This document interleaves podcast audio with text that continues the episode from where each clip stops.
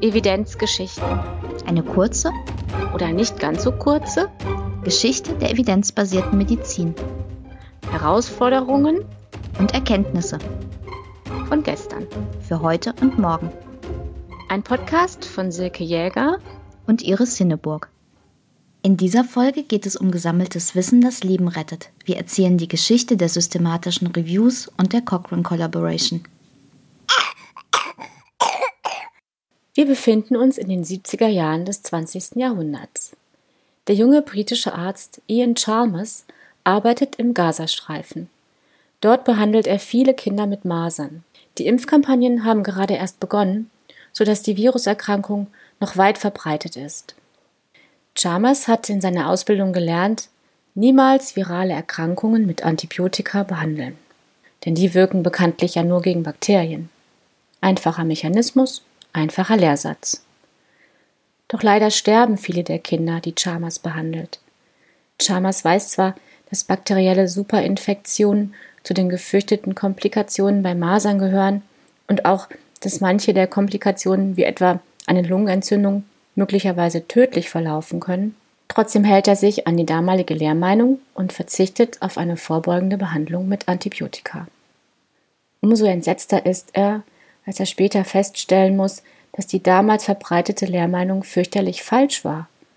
Es gab nämlich bereits sechs randomisierte, kontrollierte Studien zu der Frage. Und alle sprachen dafür, dass die vorsorgliche Behandlung mit Antibiotika in diesen Fällen wichtig und richtig gewesen wäre. Leider waren die Ergebnisse dieser Studien nicht ausreichend bekannt und deshalb kein Teil des medizinischen Wissensschatzes. Als Chalmers nach England zurückkehrt, wird er in Oxford Leiter einer Forschungsabteilung, die sich mit Studien in der Geburtshilfe beschäftigt. Die Arbeit dieser Abteilung ist inspiriert von dem britischen Arzt und Forscher Archie Cochrane. 1972 hatte er in seinem Buch Effectiveness and Efficiency beschrieben, wie wichtig randomisierte kontrollierte Studien für den medizinischen Erkenntnisgewinn sind. Aber selbst mit randomisierten kontrollierten Studien gab es ein Problem. Das Wissen aus diesen Studien wurde nicht systematisch gesammelt und für die Ärzte in der Praxis zur Verfügung gestellt. Cochrane schrieb deshalb später, es ist sicher als große Kritik an unserer Disziplin zu werten, dass wir bis heute noch keine kritische Übersicht von allen relevanten randomisierten kontrollierten Studien aufgestellt haben, unterteilt nach Fachgebiet und regelmäßig aktualisiert. Diesem Anspruch stellt sich Chalmers Abteilung und beginnt systematisch nach kontrollierten Studien zu suchen und sie zu Übersichtsarbeiten zusammenzufassen. Auf diese Weise entstehen sogenannte systematische Reviews für verschiedene Fragestellungen. Hinzu kommt eine neue statistische Methode, die sogenannte Meta-Analyse. Mit ihr lassen sich die Ergebnisse von verschiedenen Studien zu einem einzigen Effektschätzer zusammenfassen. Diese Technik gab es bereits seit Ende der 70er Jahre. Sie war aber noch nicht weit verbreitet. 1989 werden die Arbeitsergebnisse von Chalmers Abteilung unter dem Titel Effective Care in Pregnancy and Childbirth in Buchform veröffentlicht. Auch die Datenbank, die die Erstellung der beiden Bände erst ermöglicht hatte, wird zugänglich gemacht und alle sechs Monate aktualisiert. Durch die Arbeit an der Datenbank wurde schnell klar, die Zusammenfassung von Studien wäre auch in vielen anderen medizinischen Gebieten hilfreich.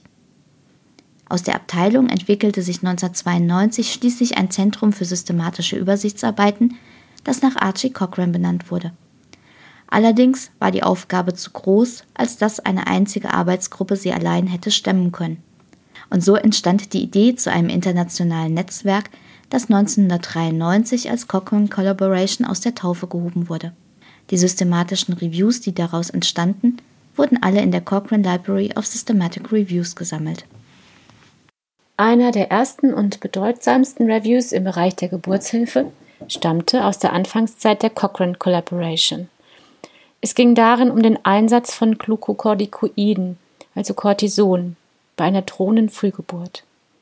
Babys, die zu früh geboren wurden, haben oft unreife Lungen und damit Probleme beim Atmen. Dadurch steigt auch ihr Sterberisiko. Fachleute diskutierten damals, ob die Gabe von Cortison bei Frauen mit einer drohenden Frühgeburt die Lungen des ungeborenen Babys schneller reifen lassen könnte. Bereits 1972 gab es zu dieser Frage eine erste randomisierte, kontrollierte Studie und weitere Studien folgten. Allerdings fielen nicht alle zugunsten von Cortison aus. Bereits früh in den 80er Jahren zeigte sich jedoch ein Muster. Die Daten deuteten auf einen schützenden Effekt hin. Doch zu diesem Zeitpunkt war diese Erkenntnis noch nicht in der Fachwelt etabliert. 1989 veröffentlichte die Cochrane Collaboration den ersten systematischen Review zum Thema. Dabei zeigte die Meta-Analyse, Cortison verringert die Sterblichkeit der Babys.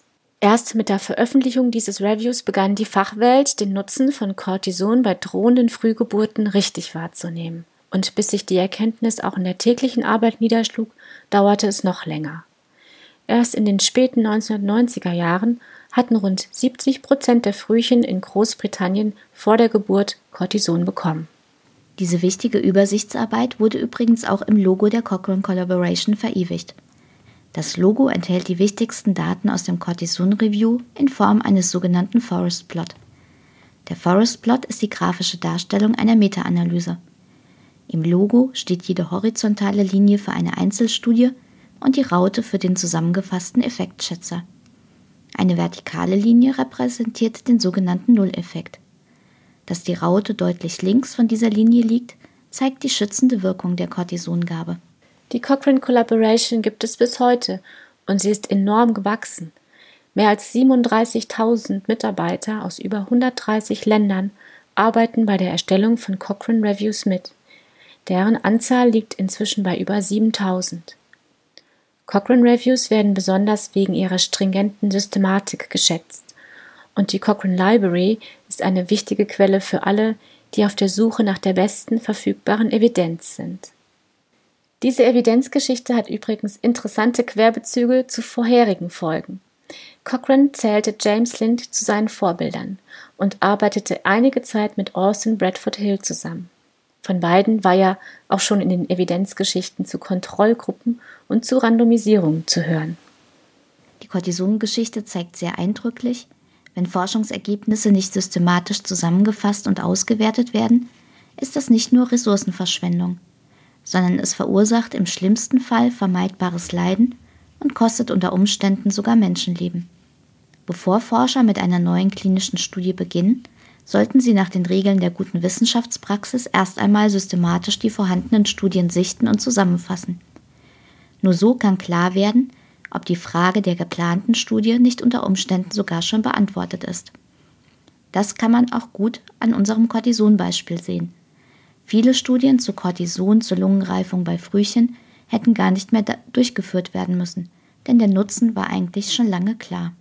Vielleicht wird durch die systematische Übersichtsarbeit auch deutlich, dass eine Verschiebung des Fokus helfen könnte, Forschungslücken zu füllen. So weisen die Autoren in der neuesten Fassung dieses Cochrane Reviews darauf hin, dass die bisherigen Studien nur in hochentwickelten Industrieländern mit einer guten Neugeborenenversorgung durchgeführt wurden. Daten aus Ländern mit mittleren und niedrigen Einkommen sind bisher unzureichend. Auch das Problem des Wissenstransfers in die Praxis ist weiter aktuell.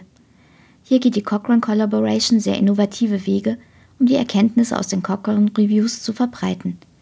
Dazu gehören etwa Blogs, Grafiken zum Teilen auf Social Media und kompakte Zusammenfassungen von Reviews in verschiedenen Sprachen. Systematische Übersichtsarbeiten verbessern aber nur die Behandlung von Patienten, wenn tatsächlich alles vorhandene Wissen, sprich alle durchgeführten Studien, in die Reviews einfließen können. Wenn das nicht der Fall ist, ergibt sich ein verzerrtes Bild.